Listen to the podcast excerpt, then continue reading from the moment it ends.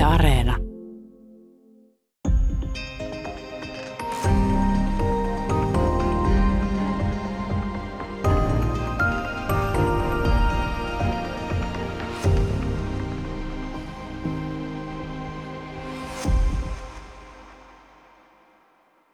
Hyvää päivää. Täällä on tänään vieraana taidehistorian professori emerita Riitta Konttinen. Me puhutaan Annis Vaanista.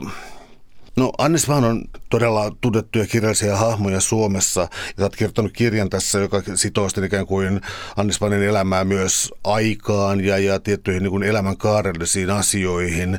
Niin ähm, voisi lähteä sellaisesta, että sä siteeraat sun kirjassa muutamaa aiempaa tutkimusta ja jotkut niistä edustaa niin sanottua uuskritiikkiä, että tekijän elämäkerta ei ole tärkeää, mitä elämässä on tapahtunut, mutta äh, tämä elämäpuoli taitaa olla sulle tässä kuitenkin läheinen. No se on kyllä se, mistä mä läksin liikkeelle ja se lähti oikeastaan toisesta elämäkerrasta myöskin. Mä tein Aino Sibeliuksesta ja siinä yhteydessä mä huomasin vasta, että kuinka läheisessä kontaktissa nämä kaksi naista oli keskenään. Että oli hyviä ystäviä koko elämänsä ajan, mutta myöskin kuuluvat samaan sukupiiriin ja siinä yhteydessä myöskin tuli ihan konkreettisesti tämä sukupiirin vaikutus esille, että siinä yhdessä samassa piirissä oli paitsi Sibeliukset, niin myöskin Järnefeltit ja Svaanit. Ja tämä oli melkoinen kimppu näitä kulttuurivaikuttajia siihen vuosisadan vaihteen, siis 1800-1900 lukujen vaihteen kulttuurielämään, että tämä oli aika itse voisi sanoa, että yhtäkkiä havainto. Että mä en sitä aikaisemmin oikeastaan tajunnutkaan tämmöistä niin kuin näin kiinteää yhteyttä. Siinähän oli vielä semmoinen yhdistävä side, että Ainon nuorin sisar Nelmas vaan meni naimisiin Jan Sibeliuksen veljen Christian Sibeliuksen kanssa, joka oli lääkäri. Ja tällä tavalla nämä perheet ikään kuin sitoutu semmoiseksi kauniiksi kimpuksi. Um, jos mä kuitenkin sanon oikein kuvan, niin siis Annis Vaanen tausta siis todella kulttuuriperheestä, mutta oliko varallisuus ja kulttuuri tuohon aikaan kulkenut käsi kädessä, eli tuliko Annis vaan raharikkaasta suvusta myös? Ei, kyllä niillä oli jatkuvasti rahasta pulaa ja sehän ei pelkästään ollut, niin kuin voisi sanoa, että niin kuin yhteiskunnan syytä, että he olivat aika rahattomia, vaan se johtui näistä isän, isän yhteiskunnallisista harrastuksista, että C.G. Svanhan oli hyvin innokas maailmanparantaja, että hän oli hyvin voimakkaasti ensinnäkin suomalaisuusaatteen kannattaja, että hän oli ruotsinkielinen alun perin, mutta niitä harvoja sen ajan suomalaisuusmiehiä, jotka todella pysty käyttämään suomen kieltä. Että useimmille se oli jollain tavalla hataraa, mutta hän, hän oli niin vahvasti suomenkielinen, että hän yritti saada kyllä ihan umpi ruotsinkielisen vaimonsakin sitä puhumaan ja jotenkuten onnistui. Mutta hänellä oli sitten hyvin suuri harrastus tämmöiseen sanomalehtityöhön ja hän julkaisi pitkän aikaa sellaista lehteä kuin Lappeenrannan uutiset.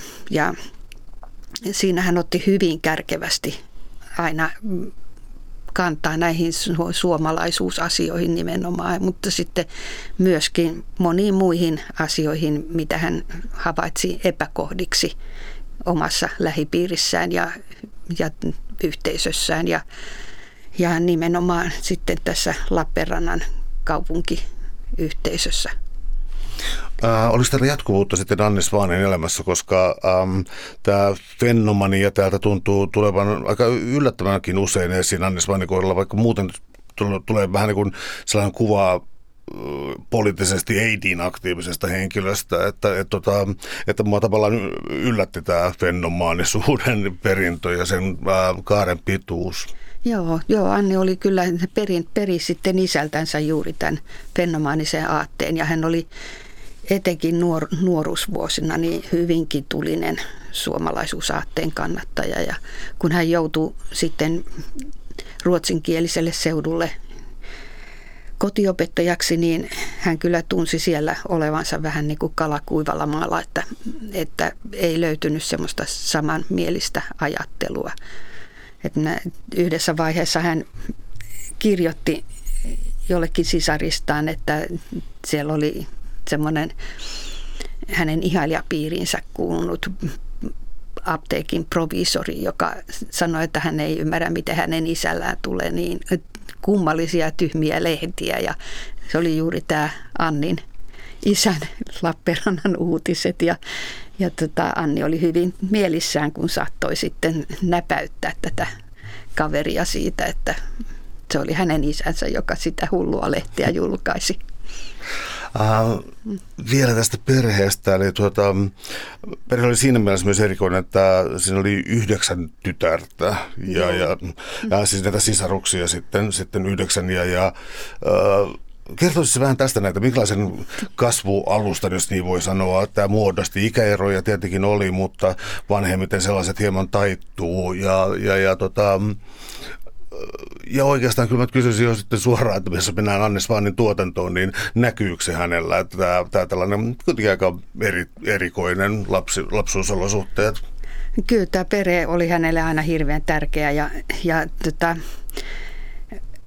tietenkään ei perheeseen suunniteltu yhdeksää tytärtä, erässä vaiheessa isä jo kirjoittikin eräälle fenomaaniystävälleen, että nyt on jo tätä sorttia tarpeeksi, mutta niitä vaan tuli lisää. Ja se oli tosiaan, tosiaan Anni oli kolmanneksi nuorin näistä lapsista ja, ja se oli minusta liikuttava. Tätä kirjeenvaihtoahan on säilynyt paljon. Että ne oli hyvin paljon tekemisissä toistensa kanssa ja, ja sieltä ei löydy niin kuin oikeastaan minkäänlaista riidan poikastakaan heidän keskenään, vaan he oli todella niin kuin toisiaan tukeva joukko. Että vaikka tietysti oli erilaisia luonteita ja erilaisia mielipiteitä saattoi olla, mutta että semmoista niin kuin keskinäistä ongelmaa tai kinaa ei tullut koskaan. Että he pikemminkin koko elämänsä tukivat sitten toisiansa, että se puhutaankin paljon sisarrakkaudesta. Ja erityisen läheinen varmaan Annille oli tämä nuorin sisar Nelma, joka meni siis naimisiin Sansibeliuksen Kristianveljen kanssa. Että Nelma oli harrastuksiltaan samantyyppinen kuin Anni, että hän oli kirjallisesti lahjakas, vaikka hän, hän, hänen tämä satu- ja tarinatuotantonsa niin se ajoittuu vasta sitten miehen, aviomiehen kuoleman jälkeen, että hänen, hän tuli ikään kuin siskonsa perässä ja on jäänyt sitten Annin varjoon vähäsen. Täällä on tänään siis vieraana taidehistorian professori emerita Riitta Konttinen. Ja me puhutaan Annis Vaanista. Mm, kouluttautumisesta vielä näiden sisarusten kohdalla, koska um, eletään vielä niin varhaisia, niin varhaisia vuosia ihan tuosta hetkinen, mennäänkö vielä Tätä mennä 1900-luvun ihan alkuun. Niin, että, tota... Anni, Anni syntyi 1875. Aa, aivan. Ja hän sitten kirjoitti ylioppilaaksi 90-luvulla ja opiskeli sitten sen jälkeen vielä opettajaksi, tämmöiseksi kansa, kansakoulun opettajaksi vuosisadan vaihteessa. Ja hän toimikin opettajana 15 vuotta sitten ennen kuin ryhtyi ihan täysin täysipäiväiseksi kirjailijaksi. Mutta Annin aikana tosiaan niin ei ollut kovin tavanomasta, että naiset opiskelivat.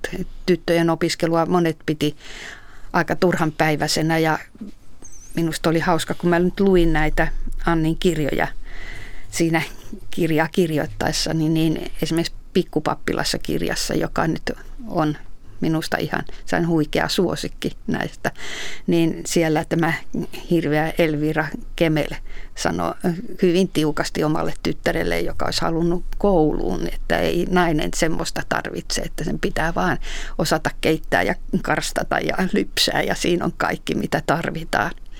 Mutta Annilla oli hyvin, hyvin tuommoinen salliva, salliva se lähtökohta. Ja hänen isänsä oli nimenomaan sitä mieltä, että tytöt myöskin täytyy kouluttaa. Ja seillähän se oli ihan pakkokin, millä sitä yhdeksää tyttöä kotona olisi elättänyt, että kyllä siinä tarvittiinkin koulutusta. Ja kaikki nämä tyttäret sitten hankkikin itselleen ammatin ja olivat hyvin päteviä myöskin. Että siellä oli proviisoria ja siellä oli mielisairaanhoitajaa ja useita opettajia, koulun rehtori, että, että että vaikka sitä rahaa oli vähän ja, ja tämän jatkokoulutuksen, ammattikoulutuksen he joutuvat maksamaan omista rahoistaan ja, ja Annikin opiskeli sitten aika paljon velaksi.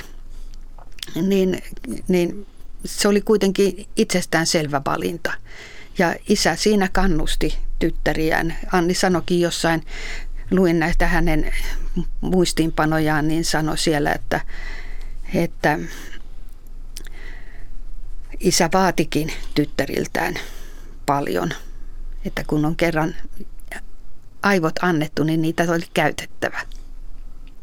No tässä oli vielä sellaisia naisten toimintaa rajoittavia lainsäädännöllisiä ja muita käytäntöjä, joista yksi oli tai sanotaan, että toinen oli tota yliopistojen siis, että täytyy ikään kuin hakea erityis, erityisvapautta sukupuolestaan, vai mikä tämä niin, kauhea termi onkaan. joo, ja jo. sitten tämä, että taloudellisissa ja juridisissa asioissa ähm, mies on ikään kuin äh, naisen edus, edustaja, edusmies, tähän, edusmies joo, nimenomaan. Joo. Niin tällaisessa asetelmassa ja nämä yhdeksän sisarusta, niin, äh, niin siis sanoit jo, että hyvin menestyneitä. Kaikki kuitenkaan jatkaneet yliopistoon, jos on minkään mittari, mutta miten...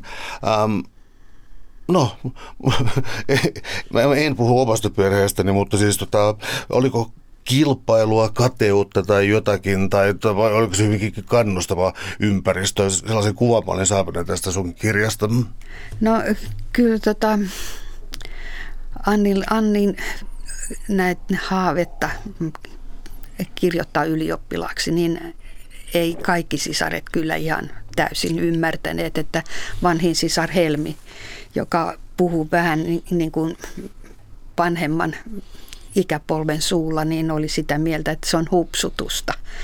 Että naisethan oli vasta siihen aikaan hyvin vähän, vähän aikaa päässeet yliopistoon ylipäänsä opiskelemaan, vaikka esimerkiksi Topelius kun hän oli yliopiston rehtorina, oli sitä mieltä, että naisille täytyy antaa opiskeluoikeus ihan samoin kuin miehillekin ja välittömästi, mitä ei kuitenkaan sitten tapahtunut moneen vuoteen.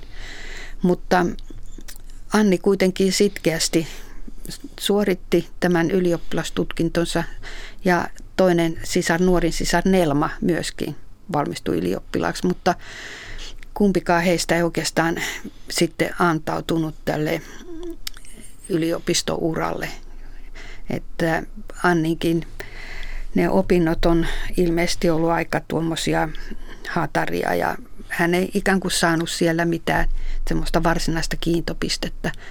Et Hella Vuolijokihan on puhunut siitä, miten, miten vaikeaa oli opiskella siihen aikaan naisten ylipäänsä, että, että sitä oli niin kuin jonkunlainen valkea varis siellä – muisten miesten joukossa, että aina kun puhuttiin jotain naisista, ne kääntyvät katsomaan sinne päin, että tuolla se on se luonnon oikku, joka, joka siellä istuu niin kuin väärällä paikalla.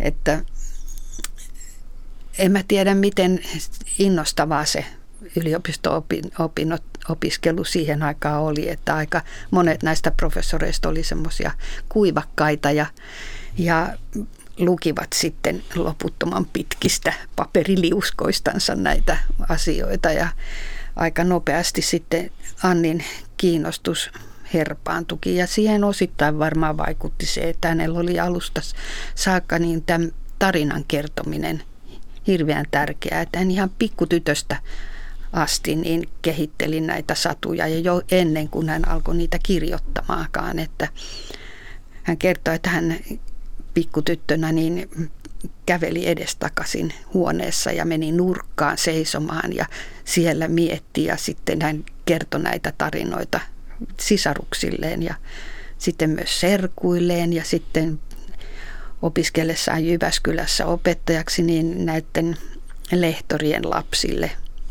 Siellä esimerkiksi P.J. Hannikaisen lapset, pojat, niin vielä aikuisenakin muisteli hyvin tota Kaiholla niitä aikoja, kun siellä ranta, rantatalossa kotona muinoin kuunneltiin Satu Kuningattaren tarinoita.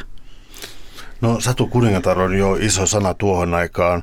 Mä olisin jatkanut siis tuosta hieman, eli tota, um, No, nämä nyt oli selvästi jo oireita kirjailijuudesta, mutta tota, missä vaiheessa alkoi olla niin selkeä? Tässä on siis, ää, sä esittelet täällä tota, lasten tekemiä tai mm, teinien tekemiä jossakin vaiheessa erilaisia, erilaisia kirjallisia projekteja ja lehtiä, jotka sitten tietysti muuttuu kunnianhimoisemmaksi ajan kanssa, niin ää, voisiko nä- nähdä, että Annes Van oli jotenkin mm, systemaattinen tässä vai, vai, vai, vai oliko se melkein niin, että se, hän niin kuin eli siinä kirjallisuudesta ja pysyi mukana. Että ehkä, ehkä ei tehnyt suunnitelmia, mutta kirjat oli hänen maailmansa. Joo, hän oli oikein himolukija ihan pienestä tytöstä saakka ja hänellä oli ne omat suosikkinsa. Ne oli alkuun tietysti näitä suuria sadunkertoja, Andersen, Topelius ja sitten näitä suomalaisia kansansatuja kerännyt Eero Salmelainen, joka jonka tota, tarinoihin munkin piti nyt sitten tietysti tutustua.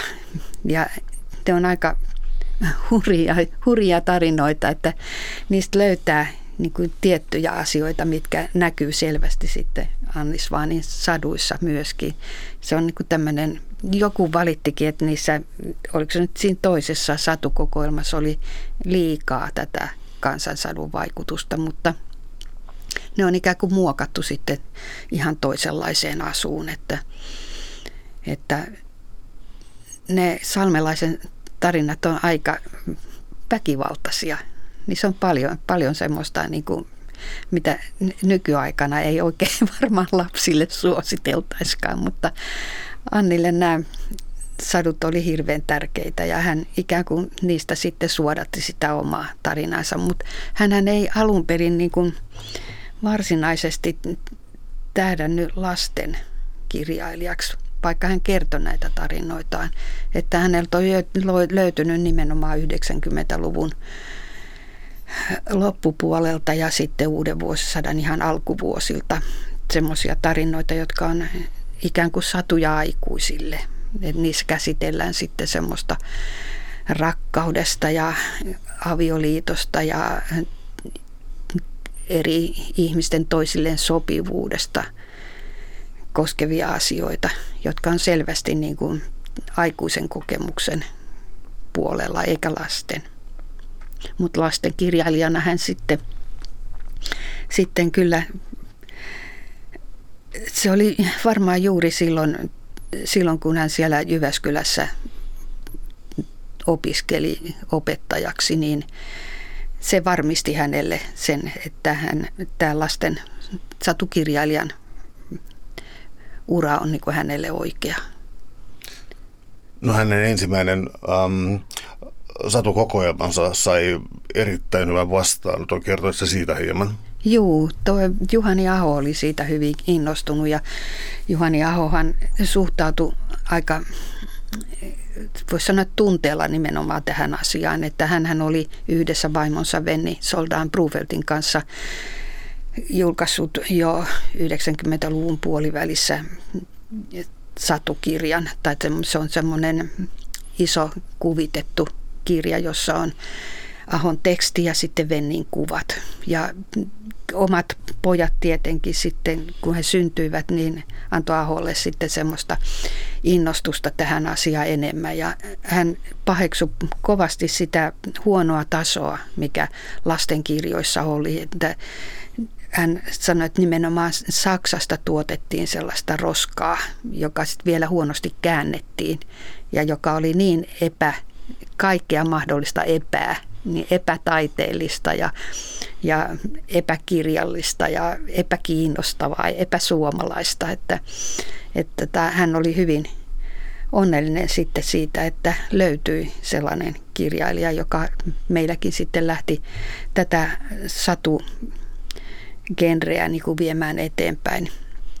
Ja siinähän Annilla on ihan oma tärkeä sijansa, että hän oli ensimmäinen, joka meillä niin kuin kehitti tämmöistä symbolistista taidesatua. tästä taide, hänen taidesaduistaan on tehty väitöskirjakin ihan joitakin vuosia aikaisemmin. Että, että tota, ne on hyvin, hyvin kyllä kiinnostavia monelkin tavalla. Eikä ihan, voisi sanoa, että ei ne kaikilta osin ehkä niin kuin lapselle ihan aukeakaan.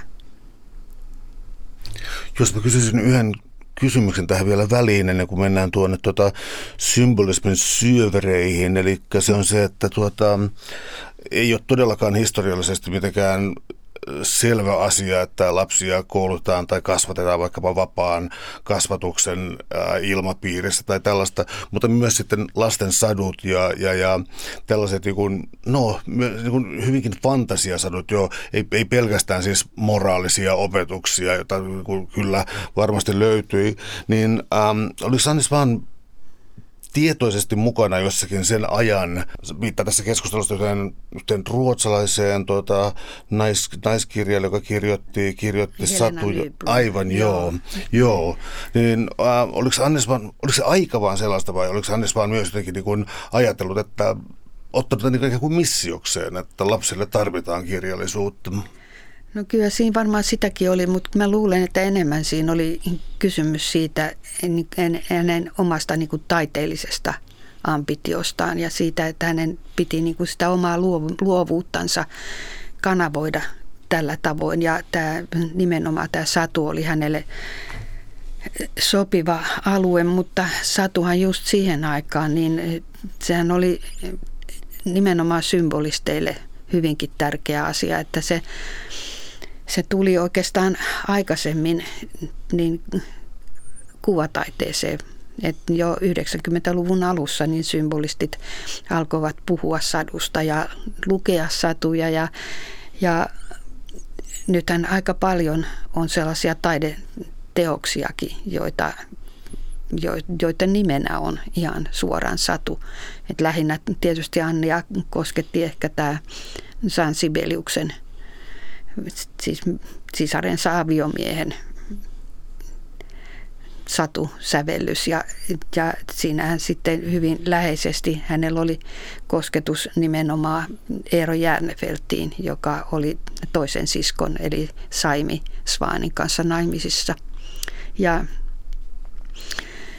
ja Eero Järnefeltin kanssa hänen on täytynyt aika paljon puhua myöskin näistä asioista, koska ne oli niin, niin tota,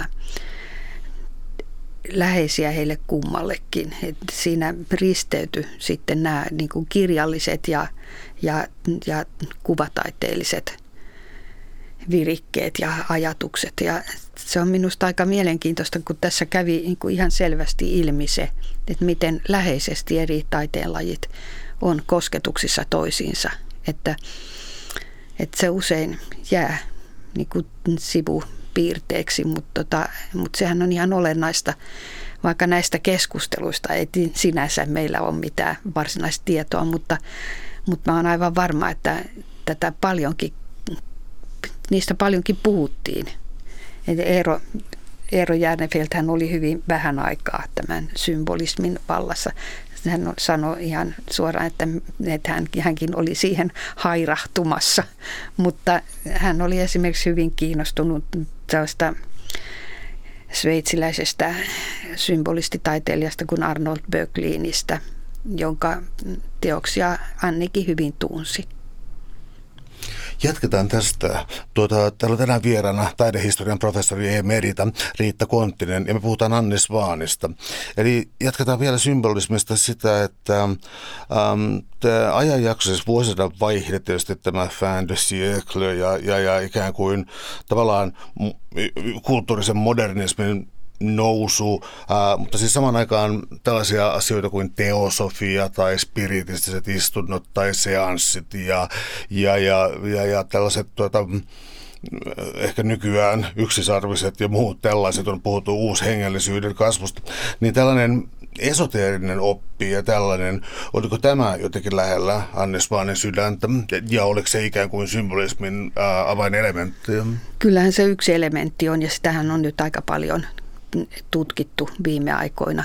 Mutta mä en usko, että se Annille oli hirvittävän läheinen, että hän ei esimerkiksi ollut kiinnostunut jostain spiritismistä, eikä hän innostunut myöskään sitten tämmöistä henkitieteellisistä muistakaan asioista, niin kuin esimerkiksi Steinerilaisuudesta, josta, siis antroposofiasta, josta hänen hyvä ystävänsä ja, ja pikkuserkkunsa Kersti Bäriruut oli hyvin kiinnostunut. Ja Kersti hän yritti vähän niin kuin saada Annia sitten innostumaan tästä, tästä esoteerisesta ajattelusta, mutta Anni ei ollut oikein kypsä siihen.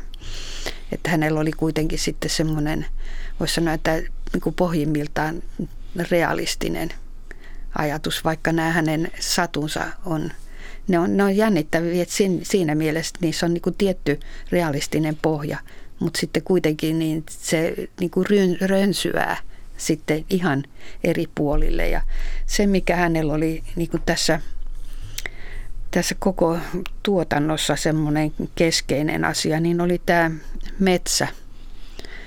Tämä on sanottu metsän tytöksi. Ja tämä metsä oli sellainen, mistä hän itse puhui hyvin paljon ja, ja, ja se oli nimenomaan semmoinen elementti, joka, joka oli hänelle niin kuin välttämätön henkisen tasapainon vuoksi myöskin. Että hän hyvin paljon, paljon tota, sai, sai niin kuin voimaa sieltä ja sitten myös sijoitti näitä satujansa ihan tuntemiinsa paikkoihin, nimenomaan tähän Svaanin perheen, perheen Lappeenrannassa, sija, Lappeenrannan lähellä sijainneeseen Hopeavuoren huvilaan ja sen ympäristöön. Että nämä sadut liittyy siihen, siihen miljööseen aika voimakkaasti, mutta sitten kun hän siirtyy näihin nuorisokirjoihin, niin sitten se miljöökin siirtyy hänen avioliittonsa aikaiseen toiseen, toiseen tämmöiseen metsämiljööseen ja se oli tämä Kangasniemen Kotavuoren huvila. Et nämä oli hänelle niin kuin kaksi semmoista tärkeää metsäpaikkaa.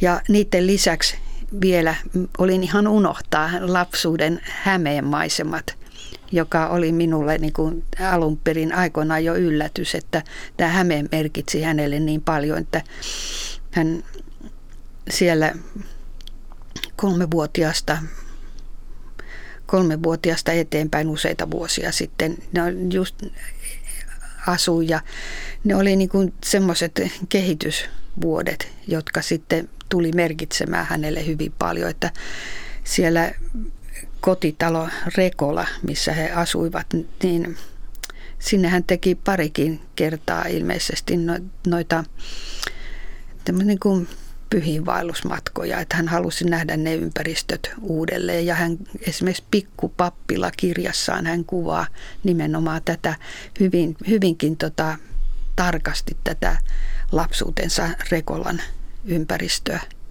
Se, mikä hänen elämässään oli aika olennainen asia, niin oli hänen tuleva aviomiehensä runoilija Otto Manninen – että hehän tunsivat toisensa jo Annin kouluajoilta Mikkelistä.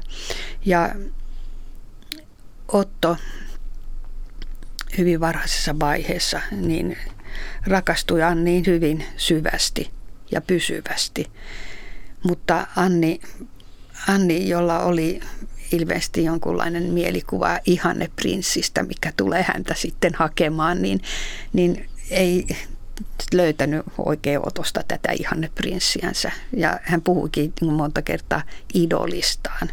Ja se oli ehkä jotenkin hänelle vähän haitallinen asia myöskin, koska hän ei pystynyt ikään kuin kiintymään sillä tai eikä uskaltanut niin kuin solmia tämmöisiä läheisempiä intiimejä suhteita kenenkään kanssa. Että hänellähän oli näitä ihailijoita voisi sanoa, että melkoisen, melkoinen määrä. Hän oli hyvin viehättävä ja kaunis tyttö ja, ja viisas nainen. Ja yksi kaikkein tunnetuimmista näistä ihailijasta on tietysti Eino Leino, joka nuori, nuoruusvuosina oli hurjasti rakastunut Anniin. Mutta Anni ei sitten vastannut näihin tunteisiin ja, ja tämä suhde Otto Manniseenkin niin oli monta vuotta hyvin sitten tämmöinen ambivalentti ja sitten kun Otto uskaltautui tätä ihannettaan kosimaan, niin saikin yllätykseksi rukkaset.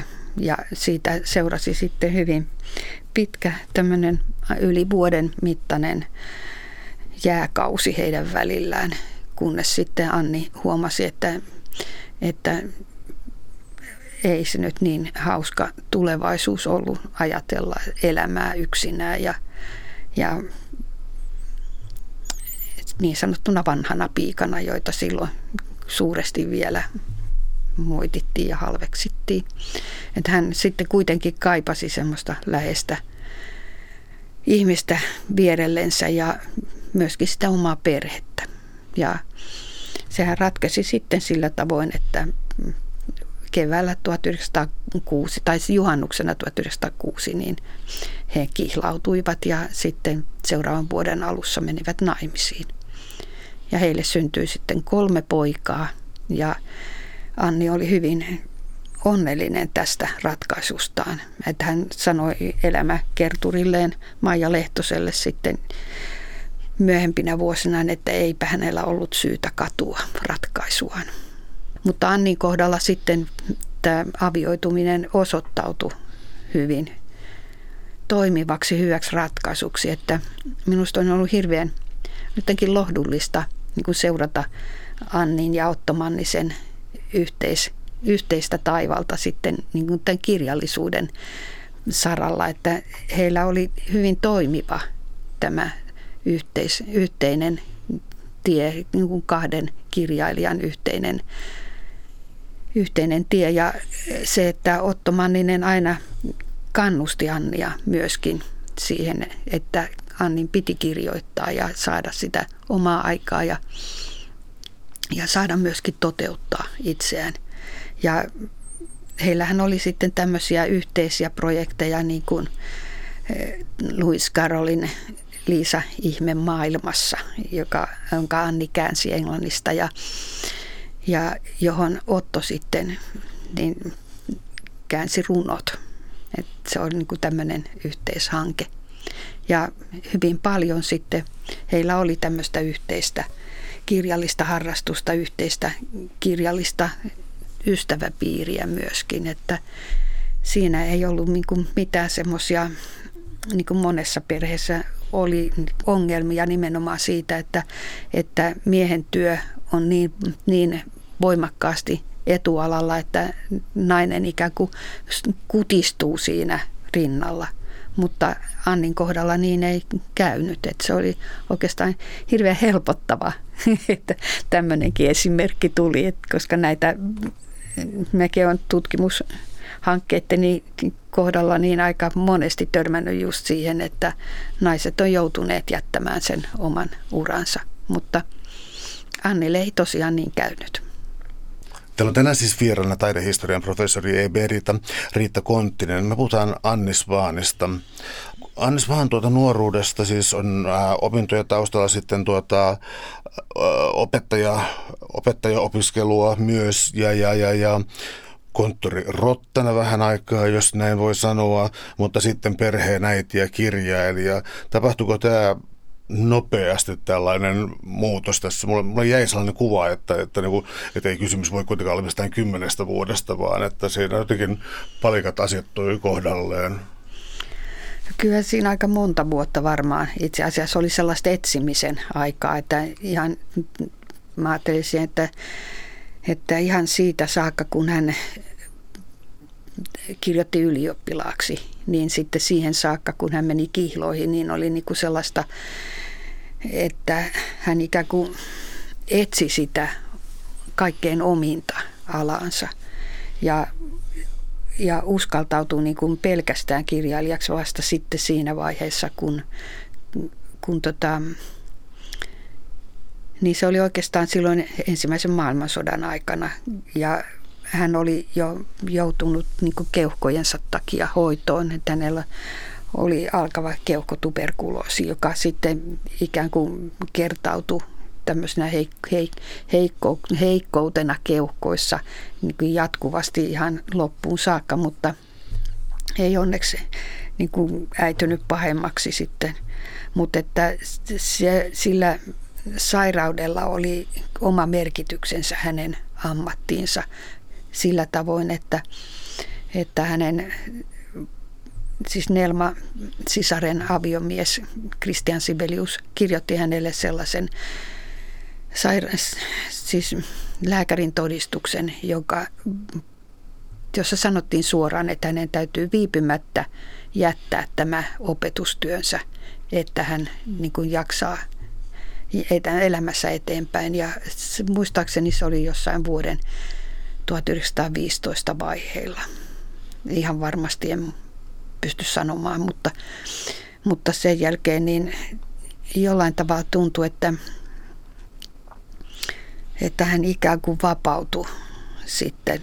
Vaikka tämä opettajan työ oli hänelle aina aika tärkeä ja se on minusta jännä, että aina kun hänestä on kirjoitettu, niin on unohdettu tai sitten siirretty sivuun se opetus, opettajan toimi. Ja kuitenkin hän oli opettajana 15 vuotta ja, ja, ja piti työstä työstä. Että hänelle se oli hyvin ilmeisesti kutsumustyö.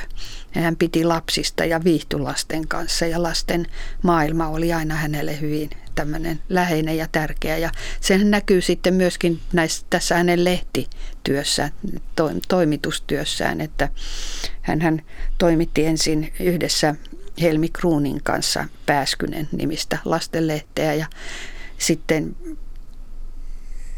sen jälkeen hänellä oli oma lastenlehti, joka oli ensin nimeltään Nuorten toveri ja sitten sen jälkeen Sirkka. Ja se oli hänelle hyvin tota, tärkeä oma alue, että sitä hän jaksoi jatkaa ihan toisen maailmansotaa saakka ennen kuin sitten jouduttiin niin lopettamaan se Sirkkalehden ilmestyminen. Voisi sanoa, että oikeastaan lapsuusvuosilta kumpuava asia, koska hän joutui jo hyvin nuorena melkein pikkutyttönä auttamaan isää sitten näissä Lappeenrannan uutisten toimitustyössä, että se lehti, lehden toimittaminen ja, ja kaikki siihen liittyvä, niin oli hänelle ikään kuin verissä. Ja se oli tullut sieltä jo lapsuudesta, että hän, hän teki jo 11-12-vuotiaana niin pitkiä käännöksiä tähän isänsä lehteen.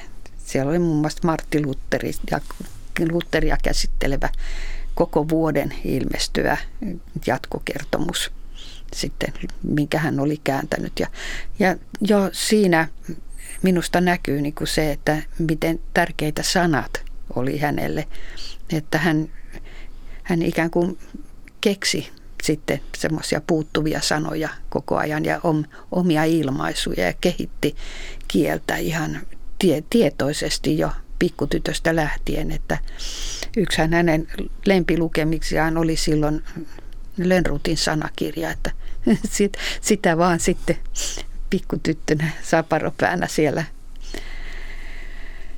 lukemaan ja opiskelemaan, että se on tavallaan, tavallaan niin kuin tiedoton, itse tiedotonta kehittymistä, mutta sitten toisaalta siinä näkyy sitten tämmöinen aika selkeä, johdonmukainen tahto tiettyyn suuntaan.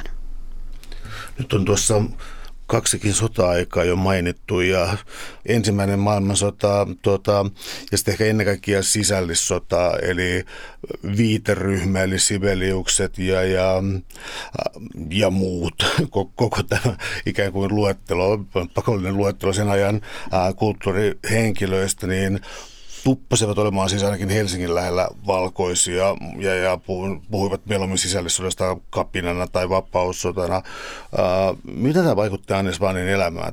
Jos hän ei ollut niin kuin sota, sotilaspoliittisesti aktiivinen, niin heijastuiko tämä hänen tuotantoonsa kuitenkin? Kyllähän se tietysti jollain tavalla näkyy, varsinkin ei tietenkään näissä saduissa, mutta sitten näissä nuorisokirjoissa, niin kyllähän niissä se perusvire on ihan selvästi tällainen porvarillinen. Että Annin koko lähipiiri oli sisällissodan aikana valkoisia ja hyvinkin tota, kiihkeästi valkoisia. Ja sitten siinä vaiheessa, kun Suomi itsenäistyi ja alettiin valtiomuotoa etsiä, niin Anni ja Ottohan oli sitä mieltä, että pitää saada Suomelle kuningas.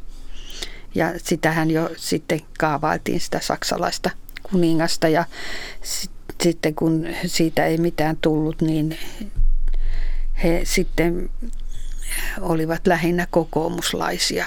Silloin oli kokoomuspuolue ja edistyspuolue ja, ja edistyspuolue oli ikään kuin enemmän vasemmalla ja sieltä tuli aika erikoisia tai minust, minulta nyt niin kuin nykynäkökulmasta erikoisia voimakkaita kansano, kan, kannanottoja esimerkiksi tähän Stolberien kyyditykseen.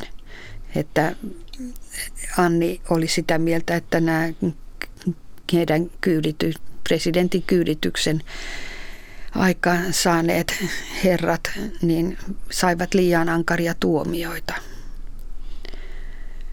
Et, ja hän ei myöskään sitten tuominnut kovinkaan ankarasti näitä poliittisia murhia, niin kuin esimerkiksi Ritavuoren murhaa tai Soisalon Soinisen murhaa, joka oli yksi näitä ihan, ihan siis tunnetuimpia poliittisia murhia. Mutta siinä oli taustalla tietenkin sitten tämä, tämä sortovuosien asennoituminen näihin venäläisiin vallanpitäjiin ja sitten myöskin niin kuin Soisalon Soinisen kohdalta, joka oli prokuraattori ja Suomen ylin lainvalvoja, niin, niin hänet koettiin ikään kuin venäläisten juoksupoikana ja ansaitsikin tulla ammutuksi sitten monien mielestä. Mutta että kyllä hänenkin elämässä, vaikka hän oli niin kuin tavallaan epäpoliittinen henkilö, ettei hän niin kuin julkisesti ottanut poliittista kantaa missään suhteessa, niin kuitenkin tietty poliittinen vakaumus näkyy sitten siellä taustalla. Mutta sitten toisaalta niin nyt kun on lukenut näitä jälkeenpäin, mulla oli pitkä aika, että mä en tietenkään lukenut lapsena, on lukenut ne kaikki, mutta kun aloin lukea niitä uudestaan, niin, niin ne kesti sen uudelleen lukemisen ihmeellisen hyvin. Et tietysti kaikkein eniten hän Annis Vaanin kirjoista on kiitetty tuota Pikkupappilassa kirjaa, joka aika paljon kertoo sitten myöskin hänen omasta lapsuudestaan ja, ja sisaruksistaan ja, ja sitten nimenomaan juuri tästä Hämeen ajasta ja Rekolan, Rekolan kodista. Että hän, hän on sinne sijoittanut sen pikkupappilansa. Ja, mutta tota, esimerkiksi Maija Lehtonen, joka on tutkinut hänen tuotantoaan, niin aika suorasukaisesti vetää yhteyksiä näiden henki, esimerkiksi henkilöiden kautta ja sanoo, että tämä on nyt se ja tämä on tuo henkilö. Ja itse asiassa niin ne Annin henkilöissä on kyllä hyvin paljon otettu suoraan, suoraan hänen omista, omista piireistään, omista läheisistä ystävistään, ihmisistään, mutta – harvoin ihan kuitenkaan sillä tavalla, että, että olisi niin kuin peilikuva jostakin henkilöstä, vaan hän käyttää sitä niin kuin eräänlaisena te- kirjoitustekniikkana, että hän, hän käyttää niin kuin sitä omaa kokemustaan ja sekoittaa sitten niin kuin nämä esimerkiksi henkilöt on, ne on, ne on ikään kuin sy, mitä se sanoisi nyt, on niin kuin syntynyt monesta eri tekijästä ja, ja hän on muovannut heidät niin kuin omiksi persoonallisuuksikseen. Et vaikka usein puhutaan esimerkiksi siitä, että miten tämä pikkupappilan Ulla on niin kuin hänen oma kuvansa, niin, niin ei se ole suorastaan oma kuva missään tapauksessa. Että, että se on, Ulla on oma henkilönsä että hän ei suinkaan ole Anni, vaikka samoja piirteitä löytyy. Mutta että, Tämä tosiaan niin ajattelin sitä, kun näitä luin, että hänellä on sellainen niin kuin tekniikkana nimenomaan ollut se, että hän käyttää omia kokemuksiaan ja, ja ne on hyvin eläviä myöskin, mitä hän sinne sijoittaa. Mutta ei selvästi kuitenkaan autofiktiota. Ei, mä oon ei pahoillani, että mä kiirehdin tässä, Juh. mutta tota, koska nyt on jo pakko tulla sitten, tai niin tylsää, pitääkö lopettaa kuolemaan, tai äm, ei, ei tarvitse, voi lopettaa vähän sitä ennenkin. No, elämäkerros on, niin, aina elämäkerros on aina, aina, aina, aina se, se ikävä, ikävä, ikävä, ikävä, ikävä kuolema vaanimassa. Mutta tota, äh, siis kuoli 50-luvulla. Ja, 58. Joo. joo. Ja antoi silloin haastatteluja, joita sun kirjassa lainataan äh, myös tutkijoille. Ja, ja, ja aika vähäpuheinen ja, ja, ja, ja äh, oliko se nytkin pidättäytynyt henkilö tai vanhemmiten sellainen? Ei hän oikeastaan, hän oli hyvin vilkas ihminen. Hän oli kova puhumaan ja, ja se oli avioliitossa sen muut, ilmeisesti näiden ystävienkin oikein naurun aihe joskus, että Ottomannen ei oikein saanut suvuoroa. Että Anni oli niin, niin vilkas, vilkas ihminen ja kova tosiaan juttelemaan. Ja mä tuon kirjan kanteenkin valitsin semmoisen Eero Järnefeltin Annista tekemän grafiikan työn, joka on niin profiilissa, mutta hän selvästi on niin juttelemassa siinä kovasti. Ja se minusta kertoo aika paljon niin hänen persoonastaan myöskin. Suuret kiitokset keskustelusta Riitta Konttinen. Oli ilo. Oli minulle myös ilo.